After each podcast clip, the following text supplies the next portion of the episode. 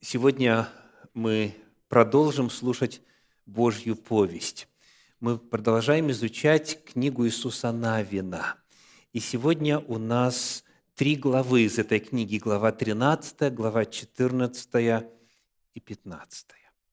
Проповедь моя называется так. «Божья повесть, двоеточие, обретение наследия». Божья повесть, двоеточие, обретение наследия. Начнем чтение. 13 глава, первые семь стихов.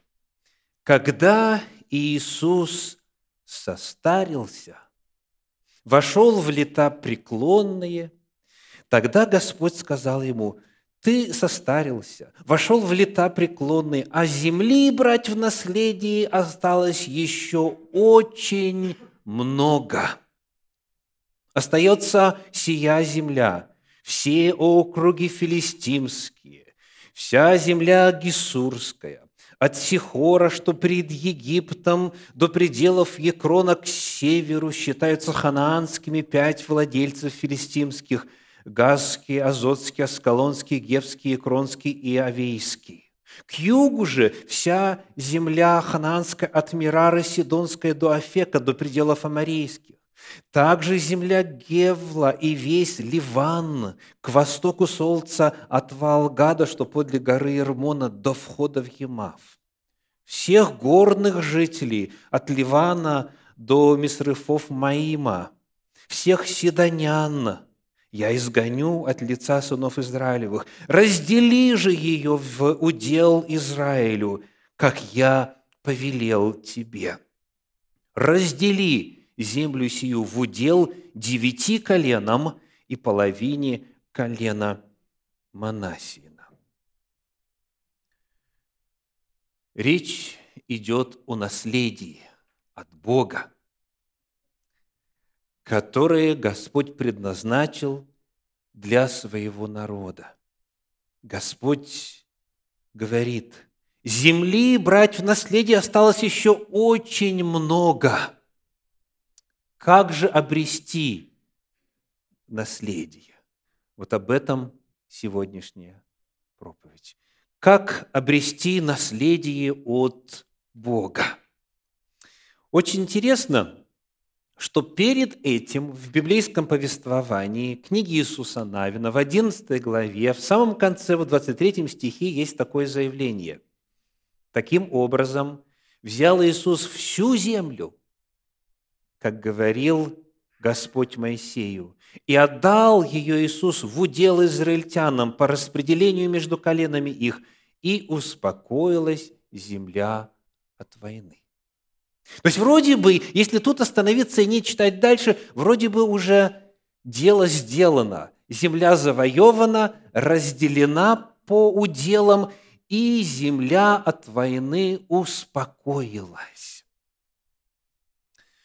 Но если вчитываться внимательно, то заявления, которые сделаны здесь в отношении земли, и те, что сделаны позже, что мы сегодня с вами прочитали в 13 главе, они отличаются.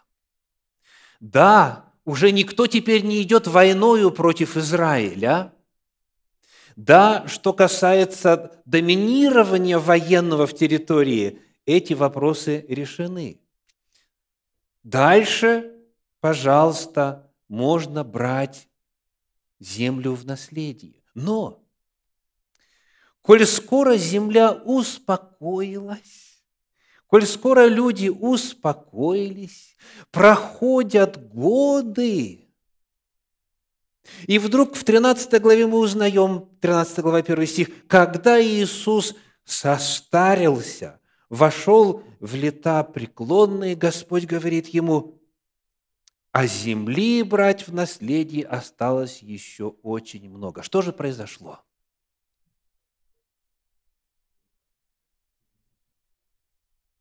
Есть такое понятие, которое описывает способность и склонность многих людей, которое зовется словом инертность. Инертность. Люди успокоились на достигнутом. Они раньше, будучи рабами, могли чаять только освобождения, но у них не было ни военного обучения, ни военной выправки, ни тем более опыта, ни оружия толком какого-либо. И вот тот факт, что война прекратилась, для них это уже огромное достижение. И они успокоились. Проходили годы, проходили десятилетия. Люди удовольствовались достигнутым, и это почти всем нам с вами свойственно. Вот эта инертность. Люди привыкают к одному месту, люди привыкают к определенным обстоятельствам, к условиям жизни и говорят, ну, жить можно. Да, это не, это не то, что было в моих юношеских места, мечтах, да, это не то, как я себе видел когда-то идеал, но, ну, смотрите, живу и нормально, как говорится, все хорошо, инертность, отсутствие инициативы. Люди свыкаются с этой лачугой, с этим бездарным боссом, с этими грехами, с отсутствием духовных побед, инертность. Люди успокоились. И Господь говорит, Иисус Навин – Ишо бен Нун, ты смотри, сколько еще много, сколько еще колен должны найти и поселиться в своем наделе. Запомнили? Девять с половиной. А почему такая цифра? Потому что до Иордана приглянулась земля определенному количеству людей, и Моисей разрешил там им жить. И они не переселялись. Они помогали в военных действиях, но их удел оказался по восточную сторону Иордана.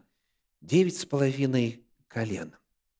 И когда мы читаем с вами Священное Писание, мы находим пример подобного много-много раз. Вот давайте посмотрим на книгу Второзаконие, первую главу, стихи 6 по 8. Второзаконие, первая глава, стихи 6 по 8. «Господь Бог наш говорил нам в Хариве и сказал, «Полно вам жить на горе сей. Обратитесь, отправьтесь в путь, и пойдите на гору Амареев и ко всем соседям их, на равнину, на гору, на низкие места, и на южный край, и к берегам моря, в землю ханаанскую, и к Ливану, даже до реки Великой реки Ефрата. Вот я даю вам землю сию» Пойдите, возьмите в наследие землю, которую Господь с клятвой обещал дать отцам вашим Аврааму, Исааку и Иакову, им и потомству их. Говорится о том, что это вот происходило, покажите снова шестой стих на экран, если можно. Происходило где? В Хариве. Что это за место? Как еще оно называется в Библии? Синай. Хариф и Синай – это два обозначения одного и того же географического места. И вот там вот народ подошел туда, к Синаю, там они расположились станом, и там они осели.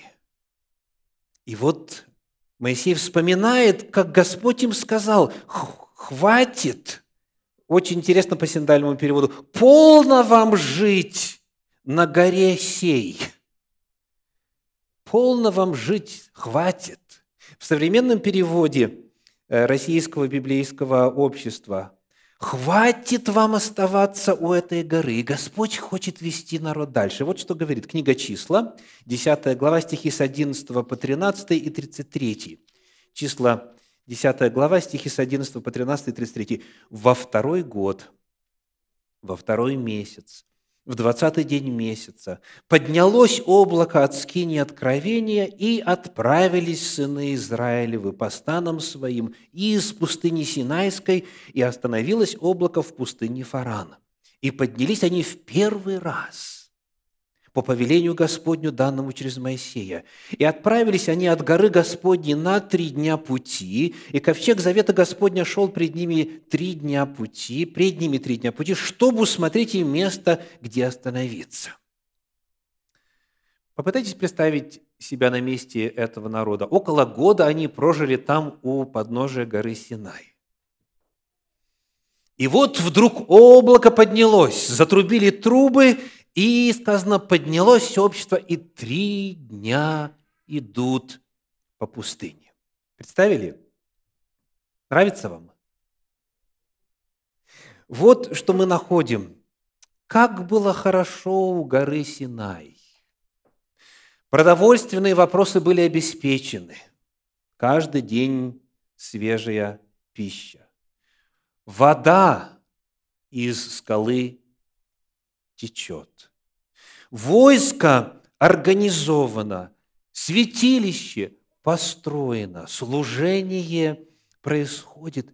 Все отрегулировано. Да, да, пустыня, а они жители городской цивилизации. Да, тут кругом пыль, нет тех удобств, к которым горожане привыкли и так далее. Но, как у нас говорится, жить можно. Все нормально. И вот как только описывается вот то, что Господь их поднимает, и они три дня пути идут, вот следующий же стих, книга числа 11 глава, первый стих, вот что говорит. Число 11.1. «Народ стал роптать вслух Господа. И Господь услышал, и воспламенился гнев его, и возгорелся у них огонь Господень, и начал истреблять край стана. Когда вот народ снялся, и три дня пути – это же нагрузка, это же неудобство, это значит оставить насиженное, обустроенное, все налаженное и оказаться в дискомфорте, оказаться в опасности, инертность нарушена. И народ ропщет. Вот в Священном Писании подобных примеров в священной истории нам представлено немало. Вопрос. Узнает ли кто-нибудь себя в этой истории? Каковы главные причины инертности? Вот в случае с израильтянами. Что священный текст нам показывает и называет прямо? Давайте вернемся к первой главе книги Второзакония, которую мы уже читали, когда Господь сказал им, вот снимайтесь, хватит вам уже тут жить, пойдемте, пойдемте к цели. Второзаконие, первая глава, стихи 20 и 21. «И сказал я вам, вы пришли к горе Амарейской, которую Господь Бог наш дает вам. Вот Господь Бог твой отдает тебе землю сию. Иди, возьми ее во владение. Вот твое наследие, вот твое наследство. Как говорил тебе Господь Бог, твой, Бог отцов твоих. И вот дальше важные слова.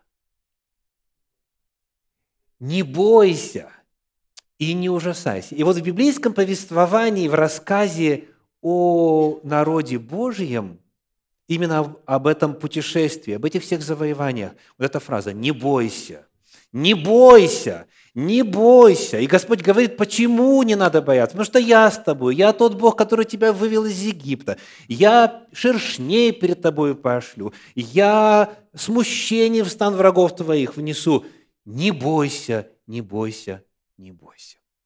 Значит, причина инертности – боязнь боязнь нового, боязнь потенциальных проблем. Тут хоть худо-бедно, но я все знаю, как устроено.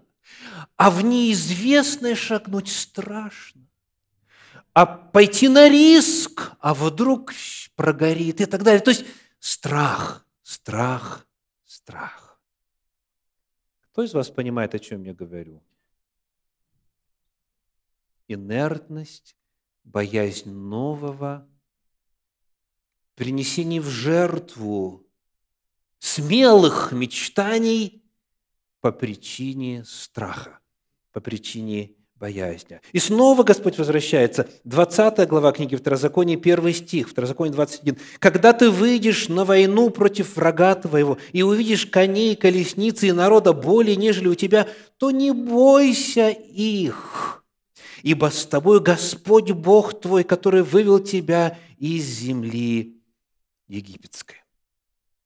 Итак, помимо привычки, помимо комфорта, вот эта вот инертность, она может быть вызвана страхами, всевозможными страхами. Боюсь, боюсь, боюсь. А вдруг как бы чего не вышло? И Господь говорит, возвращаемся, книга Иисуса Навина, глава 18, теперь почитаем первые три стиха здесь. «Все общество сынов Израилевых собралось в селом, и поставили там скинию собрания, ибо земля была покорена ими. Из сынов Израилевых оставалось семь колен, которые еще не получили удела своего. И сказал, им, и сказал Иисус сынам Израилевым, «Долго ли вы будете не родить о том, чтобы пойти и взять в наследие землю, которую дал вам Господь Бог отцов ваших?» Значит, сколько колен уже расселились?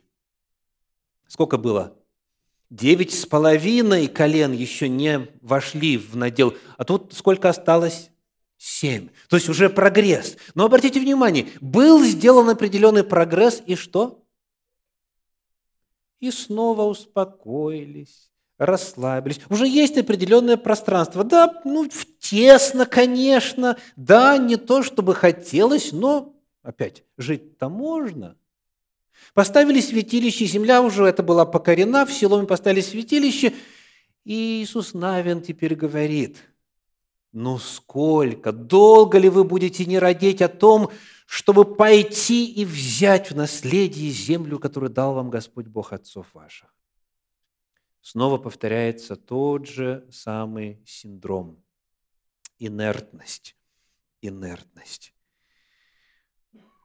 Цель достигнута лишь менее чем наполовину. Всего колен у нас 12, плюс левиты, которые среди 12 колен, и только лишь 7, нет, только лишь 5 поселились, а 7 еще не вошли.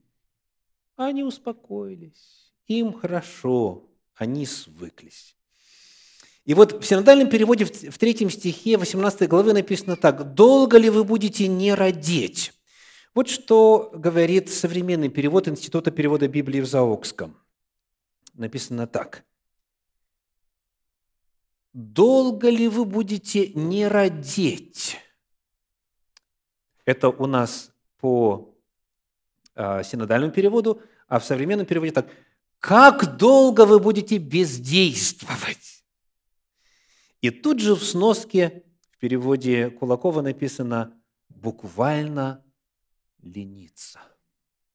Как долго вы будете лениться и откладывать овладением наследием от Господа? Еще одна причина указана вот так вот бесхитростно и нелестно. Какая причина? Почему инертность? Лень. Лень. Лень. Помните, как у мудреца в книге притчи немного посидишь, немного полежишь, немного сложа руки подремлешь, и вот, вот так жизнь проходит. Страх лень.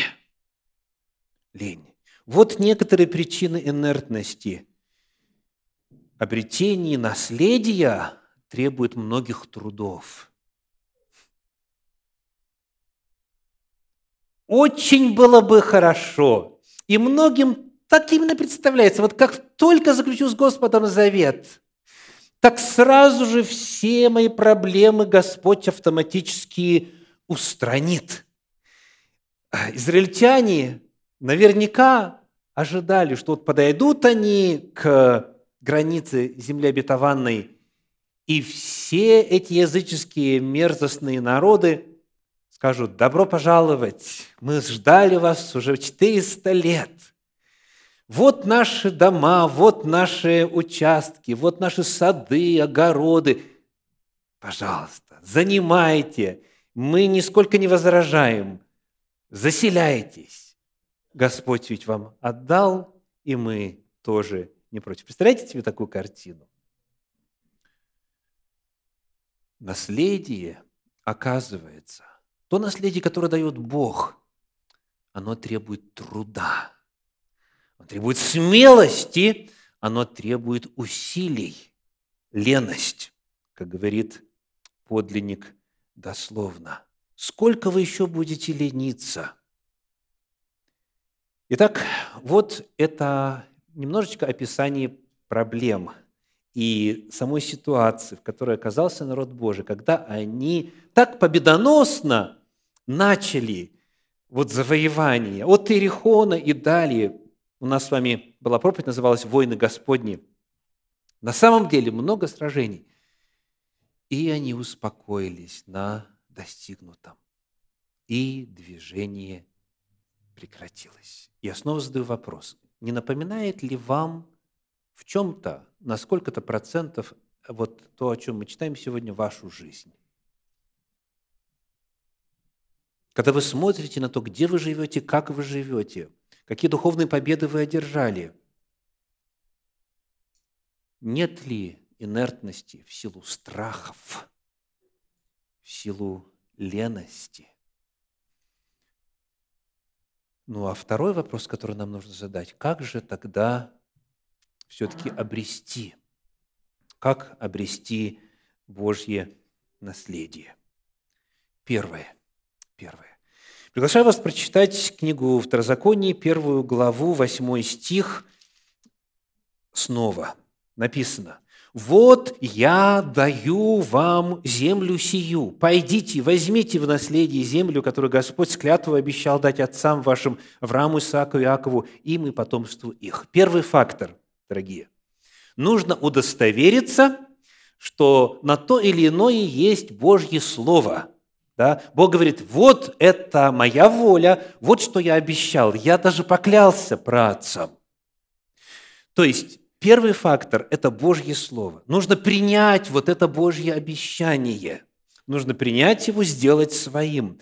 И вот этот мотив повторяется много раз. Книга Иисуса Навина, 13 глава, 6 стих, 13,6. «Всех горных жителей от Ливана до Мисрефов Маима, всех седонян я изгоню от лица сынов Израилевых. Господь говорит, это земля твоя, и я помогу тебе, иди и бери. То есть, первое, удостовериться, есть ли Божье Слово, есть ли Божье обетование, какова Божья воля. Чуть дальше, 18 глава, 3 стих, Иисуса Навина 18.3, Написано, «И сказал Иисус сынам Израилевым, долго ли вы будете не родить о том, чтобы пойти и взять в наследие землю, которую дал вам Господь Бог отцов ваших?» Вот это первое, это главное. Дал ли это тебе Господь? Обещал ли вам Господь победу над э, грехами в жизни вашей? Над привычками порочными? Обещал ли вам Господь благословение в труде? Обещал ли Господь дать, дать, дать мудрость в получении образования, в поиске спутника жизни и так далее? Обещал или нет? Есть ли воля Божья на это? Это первый вопрос. Какие Божьи слова, какие Божьи обетования существуют? Вот это нужно выяснить и их принять. И Господь всякий раз, когда призывает свой народ, идите и возьмите, Он всегда напоминает причину, потому что я вам это дал. Не свое, чужое брать нельзя. Согласны? А если Господь говорит, это твое, если Господь тебе это обещал, значит, тогда можно пойти и взять.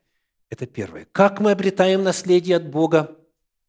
Мы принимаем Божье Слово по той или иной теме. Второе. Что еще мы видим вот на материале нашего отрывка – и в целом в книге Иисуса Навина на тему об обретении наследия от Господа. Приглашаю прочитать в 13 главе стихи 6 и 7. Сказано, конец 2, 6 стиха, «Раздели же ее, то есть землю, да, раздели же ее в удел Израилю, как я повелел тебе. Раздели землю сию в удел девяти коленам и половине колена Манасиина». Надо разделить землю. Смотрите, еще пока не завоевать, а разделить. Заходишь в смартфон, нажимаешь на приложение, все четко видно, тут долина, тут гора, тут лес там и так далее. Так? Говорится, сверху со спутника сделаны фотографии. Как разделить? Читаем дальше, 18 глава стихи с 3 по 6. «И сказал Иисус нам Израилевым, долго ли вы будете не родить о том, чтобы пойти и взять в наследие землю, которую дал вам, дал Господь Бог отцов ваших?» И вот 4 стих. «Дайте от себя по три человека от колена. Я пошлю их, и они, встав, пройдут по земле и опишут ее». То есть что сделают? соберут данные для картографии. Карта нужна. Они пройдут и опишут ее, как надо разделить им на уделы, и придут ко мне. Пусть разделят ее на семь уделов. Иуда пусть остается в пределе своем на юге, а дом Иосифов пусть остается в пределе своем на севере, а вы распишите землю на семь уделов и представьте мне сюда. Я брошу вам жребий здесь перед лицом Господа, Бога нашего. Как обрести наследие? Первое, удостоверяемся, что это воля Божья. Принимаем Божье Слово, принимаем его как свое. Называем его своим, если Бог называет, называет это нашим. Второе, что мы делаем? Я это называю планирование успеха. Они четко должны были представить, куда пойти. То есть нужно работу было определенную произвести, составить карты, провести границы и все это представить. И дальше вот э, в тексте идет описание, и в 13 главе, и в иных главах описывается границы каждого колена. То есть нужно было провести предварительную работу, чтобы собрать все данные, собрать всю информацию. Чего бы это ни касалось, нужно к этому подготовиться, это нужно осмыслить, нужно этот успех запланировать я скажу чуть более остро, нужно оторвать мягкое место от дивана и начать что-то в этом отношении делать.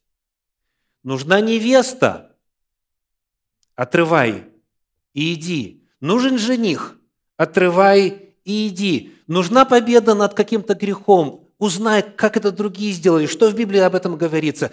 Хочешь образования, хочешь расширения бизнеса – Спланируй, представь Господу этот план. Нет сегодня времени рассказывать, как вот э, наша семья проходила, например, по вопросу расширения бизнеса жены этот опыт. Это было удивительное дело.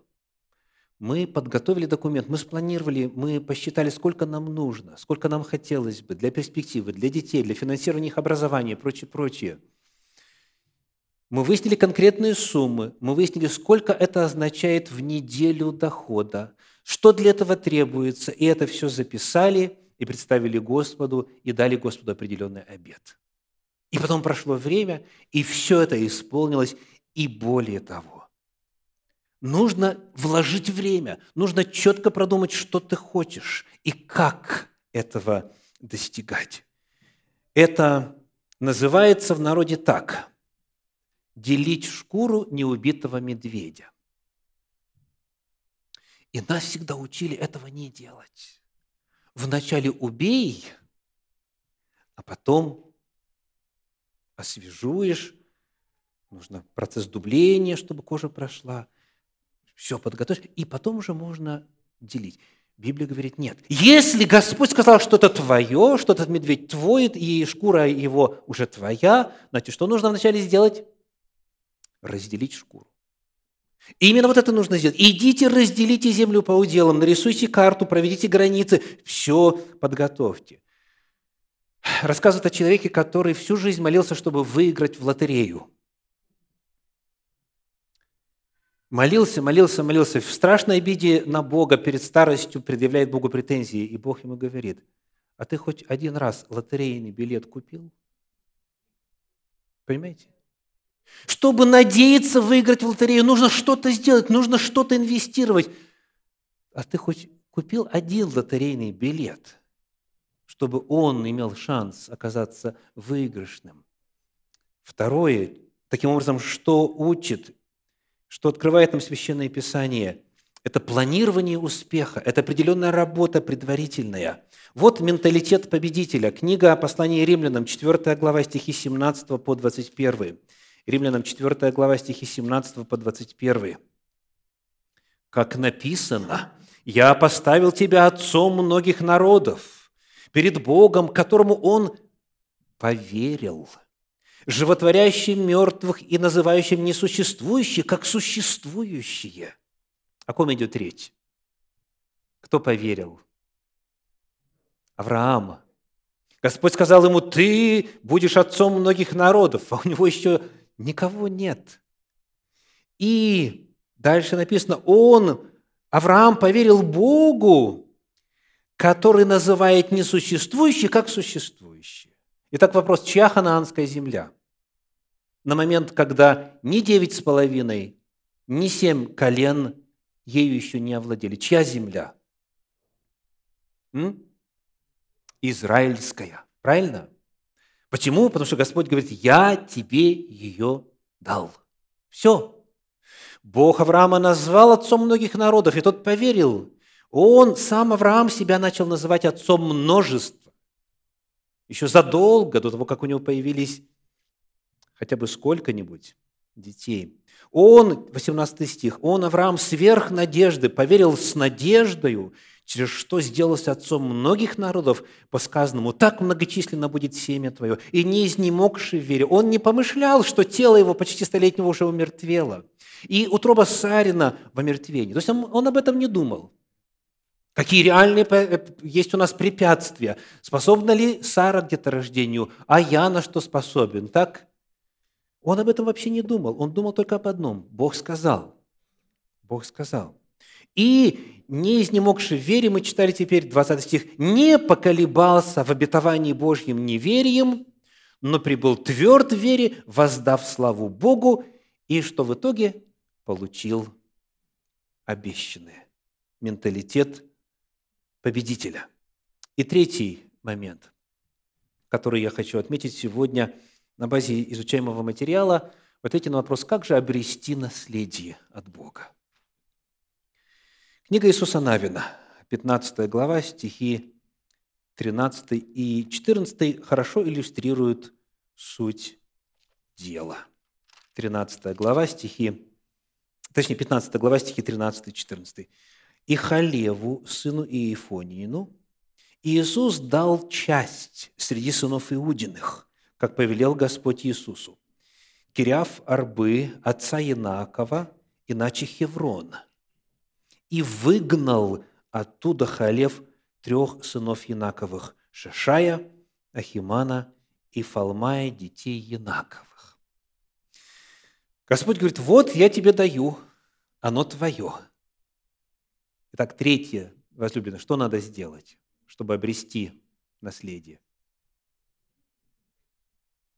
Нужно пойти и взять. В случае с Халевом это означало – гигантов, вот этих великанов, сынов Янаковых, изгнать оттуда. Изгнать, они сами не уйдут. Нужно приложить труд. Чтобы обрести то, что Бог уже дал, нужно потрудиться. Чуть дальше, 17 глава стихи с 14 по 16. Сыны Иосифа, тоже такой забавный момент. Сыны Иосифа говорили Иисусу и сказали – Почему ты дал мне в удел один жребий, один участок, тогда как я многолюден, потому что так благословил меня Господь? Иисус сказал им, если ты многолюден, то пойди в леса, и там, в земле Ферезеев и Рифаимов, расчисти себе место, если гора Ефремова для тебя тесна.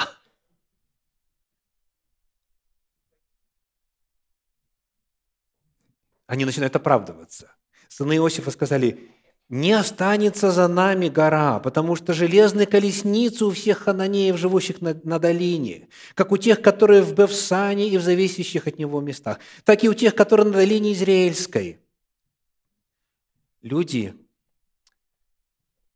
падки знать врага и препятствия лучше,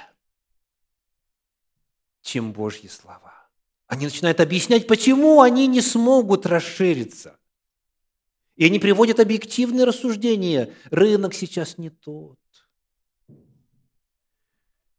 Девушки все уже замуж вышли. Принцы на белых конях уже все перевелись. И так далее. Я сколько раз пробовал бросить греховную привычку, ничего не получается. То есть люди становятся экспертами, специалистами в ответах на вопрос, почему это не получится. А вот что Иисус Навин отвечает. Он говорит, 17 стих. Но Иисус сказал дому Иосифову, Ефрему и Манасии, «Ты многолюден, и сила у тебя велика.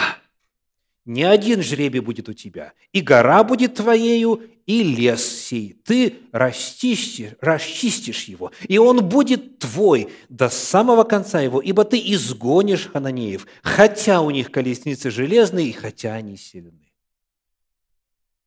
Видите? Просто нужно идти и делать. Нужно работать, нужно прикладывать усилия. И вместо того, чтобы искать отговорки, причины, почему это у меня не получается, почему я живу до сих пор с этой фобией и так далее, и так далее, нужно задать вопрос, что я сделал, что я могу еще сделать. У тебя есть силы, ты справишься. Итак, чтобы обрести то, что Бог уже дал, это в-третьих, нужно преодолеть страхи, нужно пойти в атаку и Господь даст победу. Моя проповедь сегодня называется «Божья повесть», двоеточие, обретение наследия. В этих повествованиях древних лет, оказывается, есть очень много важного в практическом отношении для современного человека. Много практических уроков. Насколько вы инертны братья и сестры. Что вам мешает? Довольствуетесь ли вы малыми победами? Насколько вы ленивы или боязливы? Какие причины вы сами приводите для себя? Почему вы по-прежнему там, где находитесь? Если понимаете, что Бог приготовил для вас большее. Насколько вы подвижны, насколько вы легки на подъем, насколько вы способны к переменам. Что в вашей жизни Бог обещал, и вы это точно знаете, потому что в Слове Божьем написано, у вас есть личное откровение от Бога.